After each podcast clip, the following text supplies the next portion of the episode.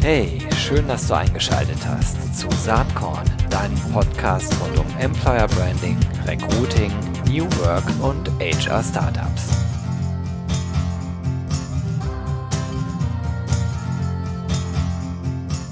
Ja, hallo und herzlich willkommen beim Saatkorn Podcast. Heute mit Manfred Böcker und Sascha Tyson von Employer Telling. Hallo zusammen.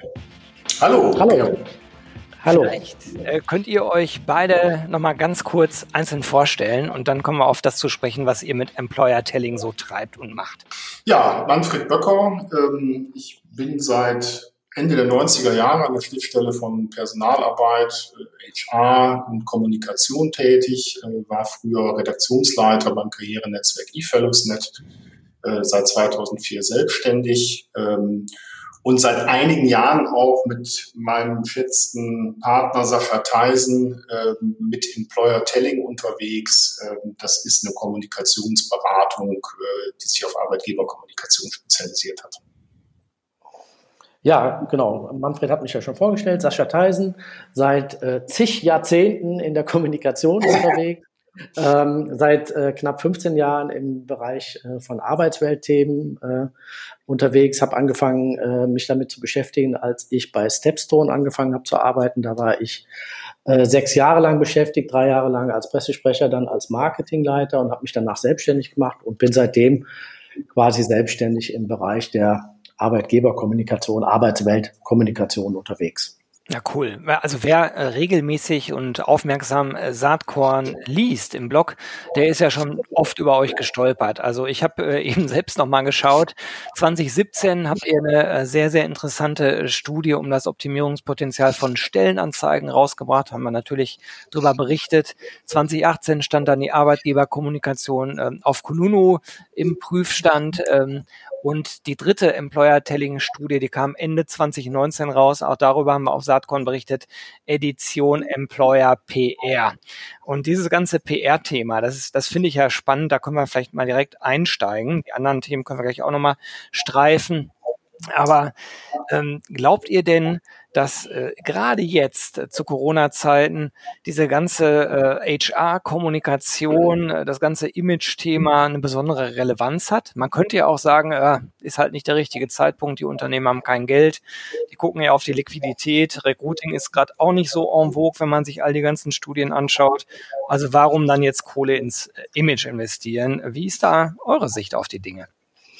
Es ist ja im Moment so, dass auch wie in vielen Unternehmen, äh, äh, die gerade äh, erkennen müssen, dass der Vertrieb und der Verkauf äh, gerade so ein bisschen äh, hinten ansteht, weil es einfach nicht funktioniert, gerade groß was zu vertreiben und äh, zu verkaufen, stottert bei ganz vielen Arbeitgebern im Moment halt auch so ein bisschen der Recruiting-Motor. Also wenn wir im Februar noch davon gesprochen haben, dass sich Jobbörsen zum Beispiel vor Inseraten von Unternehmen kaum noch retten konnten, war es ja dann so, dass äh, schon einen Monat später dieselben Jobbörsen ihre Mitarbeiter in die Kurzarbeit geschickt haben, weil halt einfach Unternehmen dann auch keine Stellenanzeigen mehr schalten, ähm, sondern eher sich Gedanken darüber machen, wie sie ihre bestehenden Mitarbeiter halten können oder äh, in, im schlimmsten Fall auch abbauen können. Das ist, äh, das bedeutet also, wenn man Recruiting als den Sales-Bereich äh, im HR bezeichnen würde, so weitgehend, ähm, dann läuft das im Moment nicht. Das heißt, in solchen Zeiten kommt es aus unserer Sicht darauf an, eben im Gespräch zu bleiben. Ne? Ähm, denn äh, die Arbeitgeber, die jetzt im Gespräch bleiben, die kommunizieren sich quasi den Hinterkopf von Kandidaten, um die es wahrscheinlich in, sage ich mal, einem Dreivierteljahr auch wieder einen harten Kampf geben wird. Ne? Und darum geht es aus unserer Sicht im Moment, äh, dass man jetzt sich so ins Relevant Set der Kandidaten kommuniziert.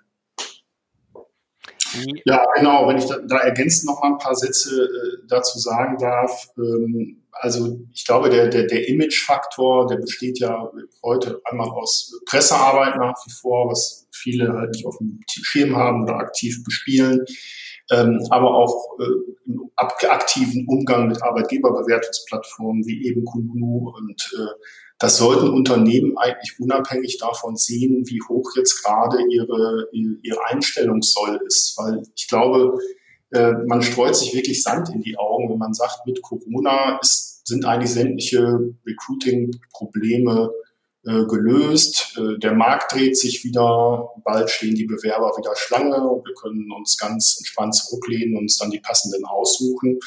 Ähm, das würde ja implizieren, dass das ganze Phänomen sozusagen der Hype um äh, den sogenannten Fachkräftemangel, ähm, kandidatenorientierte Märkte, dass das ein rein konjunkturelles Phänomen war. Das war es aber sicher nicht. Ähm, da gibt es ja tiefe strukturelle Ursachen dafür äh, wie zum Beispiel einen demografischen Wandel oder andere Faktoren äh, wie Änderungen im Mindset ähm, der Bewerbergeneration, äh, die sind jetzt nicht dadurch mit einem Wisch weg, dass jetzt die Wirtschaftsleistung vielleicht um sechs Prozent einbricht in diesem Jahr.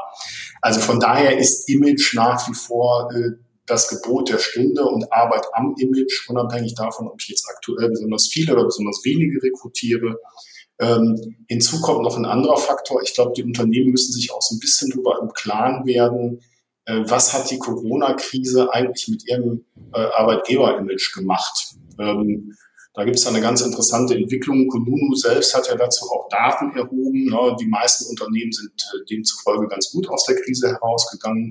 Aber ich glaube, dass man auch äh, im Einzelnen nochmal wird feinjustieren müssen, auch in der Ansprache von Zielgruppen. Weil so Krisen, das kennen wir auch aus dem Jahr 2008, aus dem Lehman Crash zum Beispiel, ändern häufig auch die Prioritätenlisten in den Köpfen der Kandidaten. Also wir glauben zum Beispiel persönlich, dass der Faktor Sicherheit und Beschäftigungssicherheit, langfristige Stabilität in den Beschäftigungsverhältnissen wieder deutlich an Gewicht gewinnen wird gegenüber anderen Faktoren. Ähm, das bedeutet zum Beispiel auch wirklich gute Chancen für Arbeitgeber, die man sonst vielleicht eher in der zweiten oder dritten Reihe sieht, äh, wie Arbeitgeber aus dem öffentlichen Dienst zum Beispiel.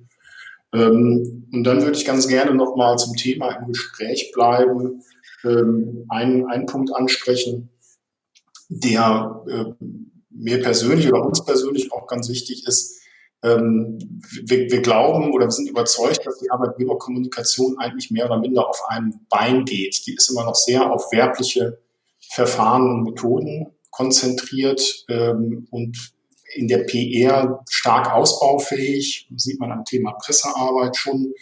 Ähm, da fehlt es auch manchmal einfach an den Strukturen in den Unternehmen. Also ich, ich kann ja, wenn ich mich aktiv als Arbeitgeber in der Presse äußern möchte, äh, brauche ich ein gutes, äh, stabiles Arbeitsverhältnis äh, von HR jetzt ausgedacht mit der Unternehmenskommunikation.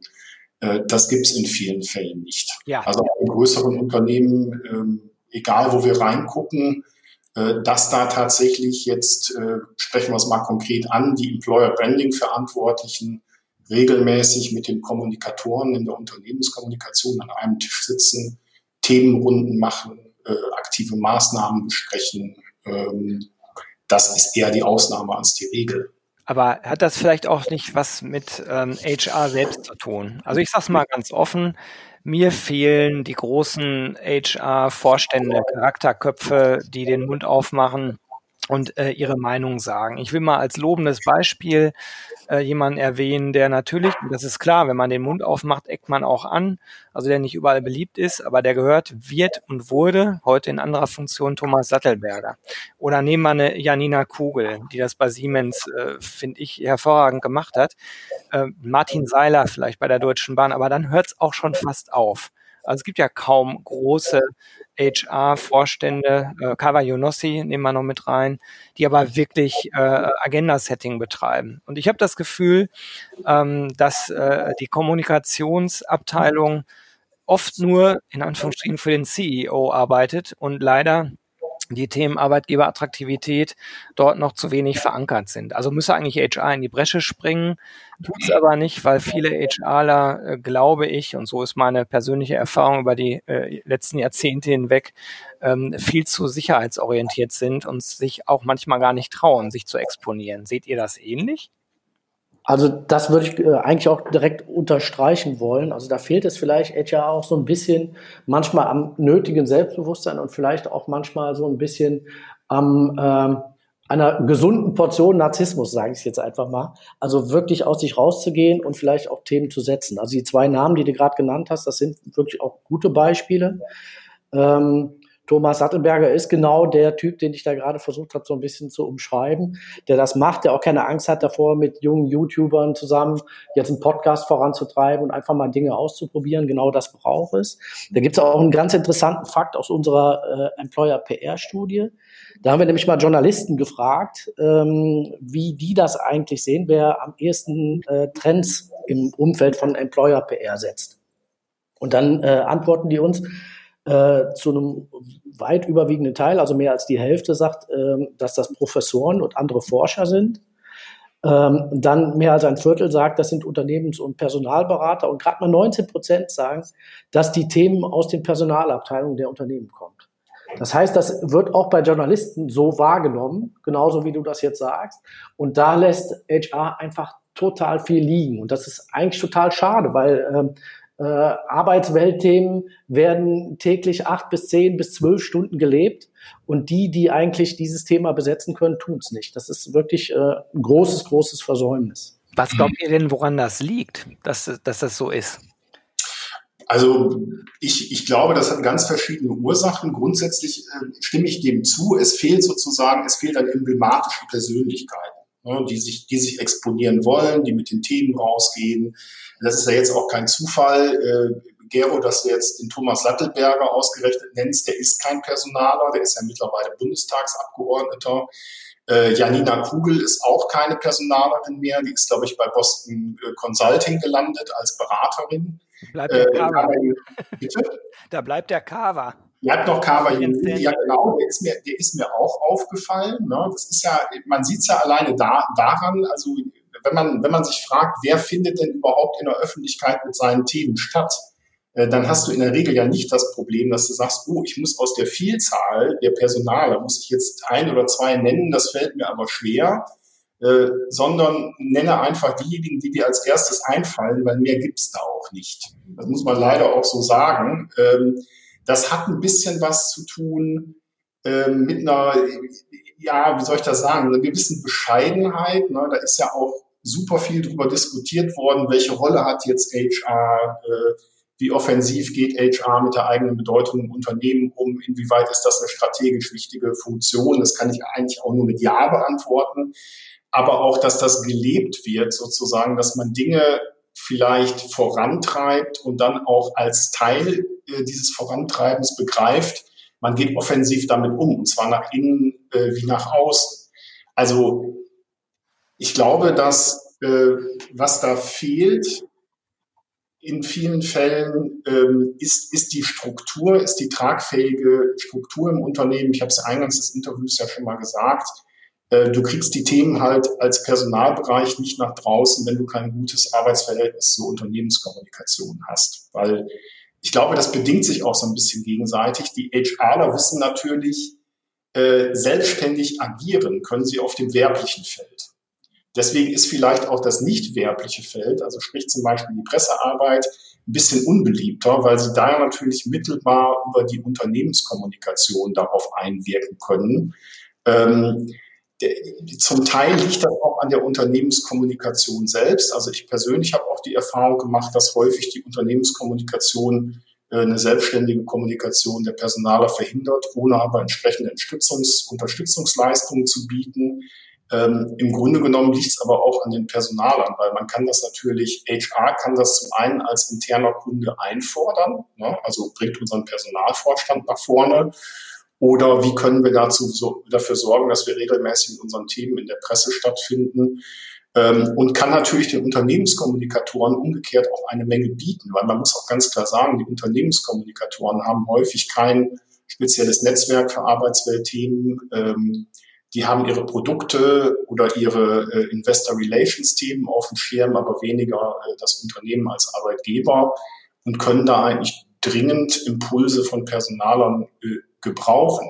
Und äh, ein weiterer Aspekt, der mir wirklich oder uns super wichtig ist, das haben wir auch mit unserer Studie herausgefunden, ähm, über drei Viertel der Journalisten sagen, äh, unser Interesse an Arbeitsweltthemen ist gestiegen.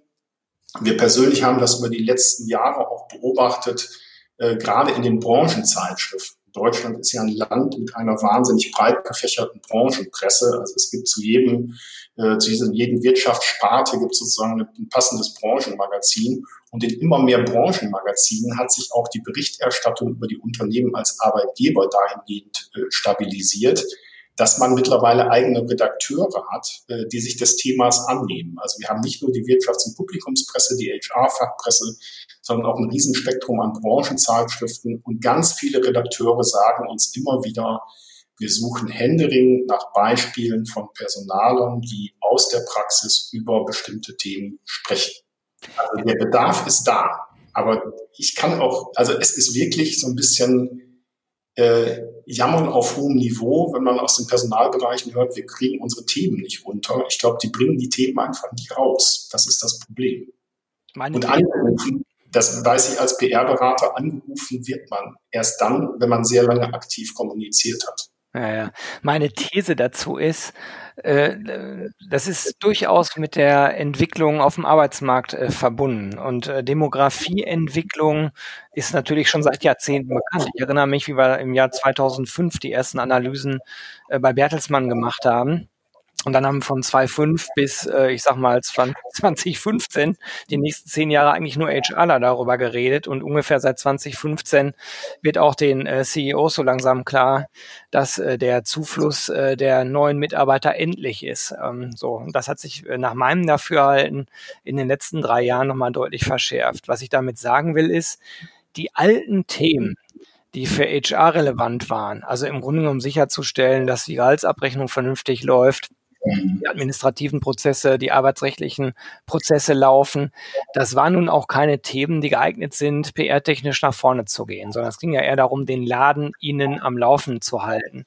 Und ich glaube, dass äh, wir inzwischen an einer Neudefinition der HR-Rolle, zumindest wenn wir über die CHRO-Rolle reden, äh, angekommen sind, weil auf einmal getrieben durch die Digital Digitalisierung und die Demografieentwicklung Themen wie Personalentwicklung, Recruiting, Retention eine völlig andere Bedeutung bekommen. Und das sind im Gegensatz äh, zu den eben genannten Themen auch für das Unternehmen existenziell wichtige Themen. Will sagen, der Schulterschluss zwischen CEO und CHRO muss eigentlich viel enger sein als in der Vergangenheit, weil die Themen, an denen HR arbeitet, wirklich fundamentale Bedeutung für die Unternehmensstrategie haben. Und wenn man da mal so guckt, bei welchen Unternehmen ist das der Fall? Da fallen mir gar nicht so viele ein, die ganz klar in ihrer Unternehmensstrategie das Thema Mitarbeiterrekrutierung und Mitarbeiterretention äh, ganz, äh, ganz vorne auf die Agenda, also ich sag mal in die Top drei Ziele reinschreiben. Da, mhm. da gehören sie aber meiner Meinung nach hin.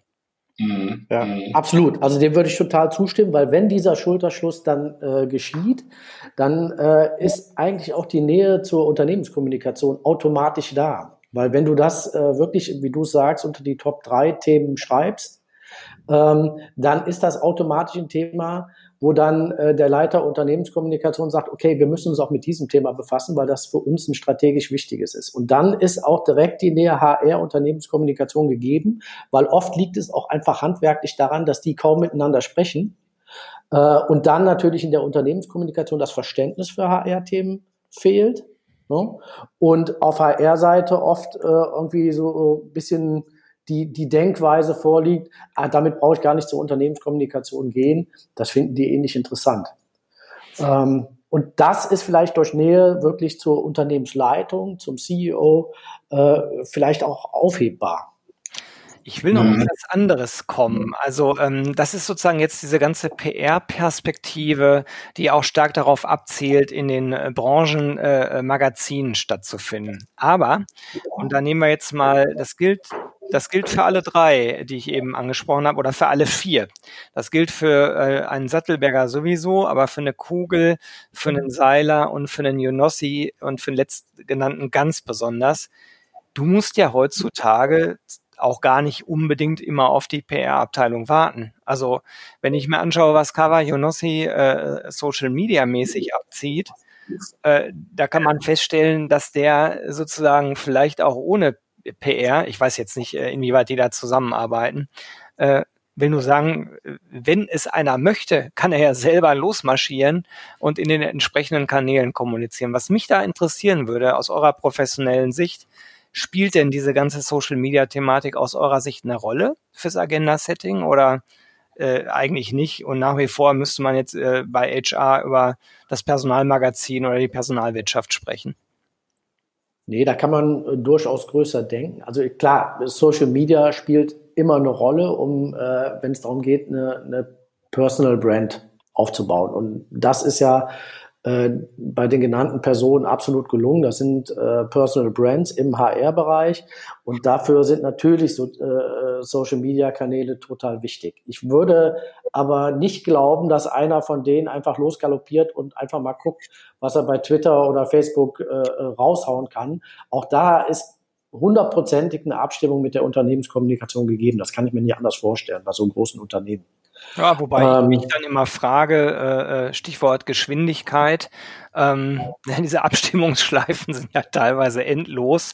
Und das Problem ja. ist, wenn man es abstimmt, dann lesen sich viele Statements auch genauso, wie man sich es vorstellt. Wenn eine Kommunikationsabteilung sagt, äh, das müssen wir aber so und so formulieren, ja. mich total ohne Ecken und Kanten langweilig. Aber das ist auch, äh, ja, aber ich glaube auch nicht, dass das die Abstimmung ist, äh, die da passiert, auch nicht mhm. die Abstimmung, die ich meine. Ich glaube, da, da einigt man sich auf eine grobe Richtung, auf eine grobe Kommunikationsstoßrichtung. Ja, ja. also was und in dieser Stoßrichtung darf dann äh, äh, Personaler, der da nach außen tritt, dann kommunizieren. Aber es ist äh, äh, sicherlich nicht so, dass die einfach mal loskommunizieren und dann gucken wir mal, was passiert, sondern die wissen schon, äh, was die Botschaften sind und im Rahmen dieser Botschaften kommunizieren die dann. So ja, gut, denke ich, dass das abgestimmt wird. Aus, äh, ne? dass da jetzt nicht jeder Tweet und jeder Facebook-Beitrag von der Unternehmenskommunikation abgestimmt, äh, äh, abgenommen wird, das glaube ich auch nicht, weil so funktioniert Social Media ja nicht. Ja, genau. Ne? Also man, man muss auch ganz klar sagen, Gero, also ich glaube, auch ein Kama Yunosi, vielleicht spielt er seine, seine Social Media Kanäle, äh, glaube ich,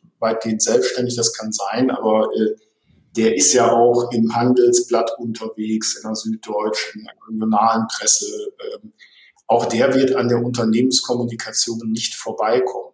Also das genau. ist äh, dieses, dieses Modell, das hat mal existiert vor vielen, vielen Monden, um es mal so zu sagen, äh, gab es mal den einen oder anderen Kommunikatoren in der Personalabteilung, der tatsächlich selbstständig Pressearbeit betrieben hat. Aber das Modell ist tot. Das gibt es meines Wissens nirgendwo. In der Regel läuft das immer so, da setzen sich, äh, wenn es richtig gut läuft, setzt sich ein äh, eine junge, setzt sich eine junge, motivierte Employer Branding Verantwortliche mit einem äh, jungen, motivierten oder alten, motivierten Unternehmenssprecher Personal zusammen und die hacken dann zusammen was aus, ziehen das gemeinsam durch und profitieren von gemeinsamen Erfolgen und sehen das auch als, als tatsächlich als Joint Venture, ähm, gucken sich dabei nicht gegenseitig beim Scheitern zu, sondern hoffen dann immer, dass der eine den anderen voranbringt und äh, erzielen dann beiderseitig ihre Punkte. Ja. Ich hoffe nur, äh, also äh, gendermäßig müssen wir jetzt vorsichtig sein. Das könnte ja, ja. ein äh, ehrgeiziger Referent mit einer äh, äh, ähm, äh spannenden äh, Personalvorständin sein. Ne? Das unbedingt, ja, klar, klar. Ja, direkt sein hier. Ja, unbedingt, unbedingt. Ich finde es im Vergleich zu, zu Gendern, da sind sämtliche äh, Kombinationen ja, möglich. Äh, natürlich haben wir da auch mit äh, männlichen und weiblichen Akteuren zu tun, äh, mit andersgeschlechtlichen Akteuren. Ähm, aber ähm, ich glaube, das ist, äh, deswegen muss ich ja nochmal drauf, drauf zu sprechen kommen, das Grundproblem ist die Struktur in der Zusammenarbeit. Und damit das klappen kann, müssten, müsste HR aber auch erstmal erkennen, äh, ich kann ja auf, auf Social-Media-Kanälen was machen, ich kann werblich was machen, aber ich muss mir darüber im Klaren sein, ich schöpfe damit immer nur 50 Prozent äh, des Kommunikationspotenzials aus. Also ich muss es wenigstens mal versuchen oder in den Scope kriegen, dass ich da ganz viele Dinge auch noch machen kann, äh, jenseits von klassischer äh, Personalwerbung. Weil man muss auch, du hast ja am Anfang, äh, du hast ja vor kurzem Gero mal gesagt, was ist mit Social Media eigentlich? Man muss ganz klar sagen, es gibt, äh, auch wenn das Thema Pressearbeit so ein bisschen altbacken äh, klingt, aber das ist ja in einen breiteren Kontext eingebunden dieser breitere Kontext ist jetzt aus medientheoretischer Sicht sind die Earned Media.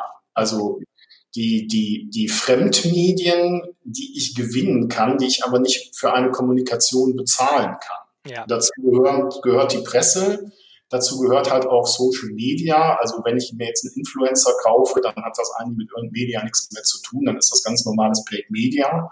Und dazu gehört natürlich auch das Thema Arbeitgeberbewertung.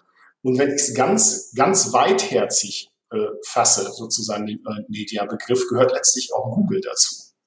Also, weil ich kann jetzt natürlich, ich kann Ad schalten, dann bin ich wieder in diesem ganz normalen Paid-Media-Verfahren.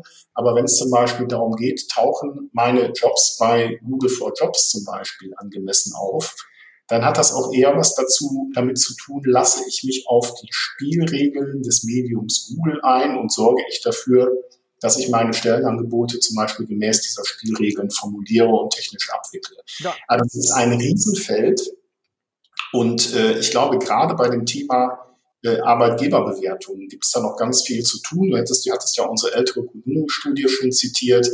Äh, also da sehen wir halt auch ganz klar, die großen Unternehmen schalten vielleicht noch ein Porträt.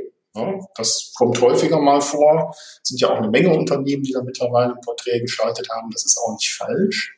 Aber trotzdem ist das Thema Arbeitgeberbewertung da noch nicht äh, mit erledigt, weil ich kann ja viel, viel mehr da machen. Ne? Ich kann das als aktive Dialogplattform nutzen. Ich kann äh, die Bewertungen kann ich aktiv äh, und neutral fördern. Ähm, ich kann das regelmäßig zum Benchmarking, zur Auswertung benutzen und so weiter und so weiter. Das heißt, auch da äh, stehen wir, glaube ich, noch, äh, obwohl es schon so lange Employer Branding gibt und so lange auch moderne digitale Recruiting-Strategien, da stehen wir im Moment noch am Anfang. Also das muss ich einfach so sagen. Ich finde nicht, dass wir da die Praxis schon äh, erschöpfend äh, äh, sozusagen ausgeleuchtet haben, geschweige denn auf den Weg gebracht haben.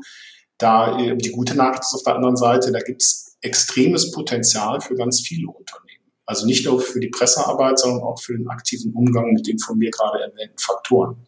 Ja, absolut. Äh, vielleicht äh, als Hinweis an die Hörerinnen und Hörer, die äh, erwähnten Studien, die verlinke ich natürlich in den Show Notes, so dass ihr da auch an das Wissen von Manfred und Sascha von Employer Telling äh, rankommen könnt. Und äh, eben bei der Mediadiskussion Earn hast erwähnt, Paid auch, owned, äh, und das hat ja dann auch viel mit äh, Social zu tun, spielt ja auch eine große Rolle, also Blogs und dergleichen. Äh, und da finde ich ähnlich wie bei dem Konunu-Thema, da ist so ein unglaublicher Nachholbedarf. Aber ich rede jetzt nicht von einem Blog, wo irgendein Prakti mal äh, was schreibt, äh, sechs Wochen lang, sondern wo vielleicht ein HR-Vorstand äh, sich Themen zur Brust nimmt. Ne? Also wirklich gut gemacht.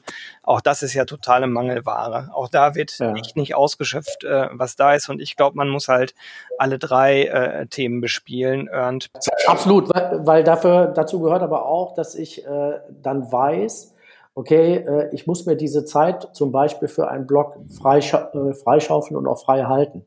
Weil ein Blog ist eben nicht mal eben äh, äh, was runterschreiben, das weißt du, Gero, am aller, allerbesten, ne? sondern äh, es ist einfach, äh, sich Zeit nehmen für Themen, die aufzubereiten äh, und die darzulegen. Und ein Blog ist erst dann gut, wenn er von einer Person auch tatsächlich selbst geschrieben ist. Ne? Äh, es bringt nichts, wenn sich ein äh, Personalvorstand ein paar äh, gute Gedanken macht, schickt zwei Bullet Points in die Unternehmenskommunikation und die bügeln es dann glatt. Das ist eben auch keine Personal Brand, die dann entsteht. Ne? Also das heißt, ich muss erkennen, okay, es ist wichtig, nach außen zu treten und mein, ich muss auch erkennen, mein Thema ist wichtig genug, dass ich mir die Zeit und die Ressourcen für so einen Blog nehme. Und ich glaube, daran scheitert es oft schon. Ja, das glaube ich auch. Also da wird mhm. einfach nur nicht die Relevanz der Themen äh, breitflächig erkannt. Wir sind schon fast am Ende angekommen. Das finde ich äh, irre. Die Zeit ist unglaublich schnell äh, rumgegangen jetzt heute. Aber was mich natürlich noch interessiert ist, habt ihr eine neue Studie in, in, in Mache? Was, was sind die nächsten Schritte bei euch?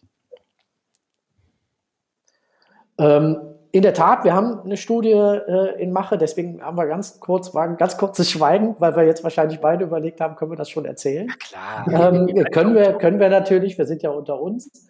Ähm, wir äh, haben gerade eine Studie in Mache, da geht es tatsächlich äh, gemeinsam mit ähm, professionellen äh, Experten für Bilderwelten äh, in Arbeitgeberkommunikation darum, wie wird eigentlich Arbeitgeberkommunikation visualisiert. Wir sind ja eigentlich äh, äh, äh, Kommunikatoren, die sich sehr viel mit Sprache bis jetzt äh, auch befasst haben und da betreten wir mal so ein neues Feld. Ähm, wir können aber noch nicht sagen, wann die rauskommt, weil. Aber, äh, aber ich kann direkt sagen, das Thema interessiert mich total. Da möchte ich mhm. unbedingt wieder mit euch drüber sprechen. Ich merke das auch als Blogger. Äh, ich muss vielleicht auch sagen, ich selber betreibe ja eigentlich gar keinen Blog mehr, sondern eher ein Magazin, äh, was so abbildet. Ich schreibe ja selber äh, wenig eigene Meinung, ähm, sondern sozusagen lass ja eher die Akteure der HR-Szene zu Wort kommen auf meinen Plattformen. Und mhm. was mir da auffällt, ist, äh, langsam haben sie immer mehr zu erzählen. Die Bilder sind so grottig und ähm, wenn man über Owned Media nachdenkt, dann sind diese Bildwelten fundamental wichtig. Ne? Ja, ja, genau. Das, das müssen wir nochmal, ich meine, wieso sind wir auf das Thema Bild gekommen?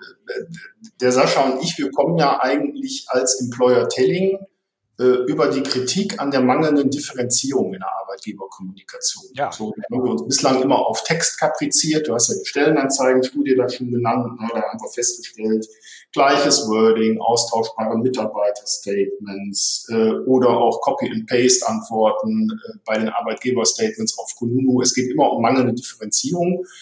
Ähm, und wir haben auch immer natürlich gesehen, da sind Bilder drin, die sind total austauschbar. Ne, das ist halt, du kannst irgendwie das Logo austauschen vom Unternehmen oder du kannst sogar die Branche wechseln, äh, die gleichen Bilder von glücklichen Kühen, äh, nicht falsch verstehen, äh, sind auf allen, äh, allen Arbeitgeberkanälen präsent sozusagen. Aber wir hatten immer so ein diffuses Gefühl und auch letztlich wenig handwerkliche äh, Kriterien an der Hand, wie macht man es eigentlich besser oder wie sieht denn ein gutes Bild in diesem Kontext aus? Und wir äh, arbeiten jetzt seit ähm, ein paar Monaten mit einem äh, fantastischen Fotografenduo zusammen, das sehr viel Kompetenz bei diesem Thema mitbringt.